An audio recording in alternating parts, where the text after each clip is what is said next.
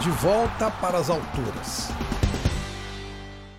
Muita gente tem falado sobre os 300 jogos de Dudu, um tema importante, mas eu queria ressaltar como um jogador pode fazer uma equipe mudar de patamar.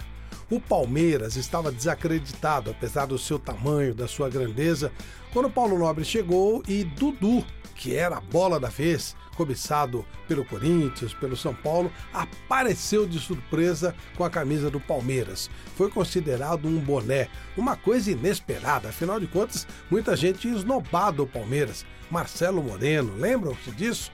E de repente Dudu, aquele que o Palmeiras estava apresentando, era o sonho de consumo do Corinthians, do São Paulo e etc.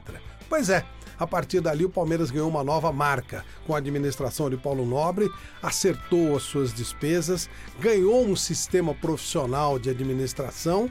Depois seguiu o Gagliotti na mesma linha, com um apoio muito forte da Crefisa, e o Palmeiras foi crescendo. Dudu acompanhou todo esse crescimento e o Palmeiras voltou ao seu alto patamar, ganhando títulos e brigando lá em cima, não lá embaixo para não cair.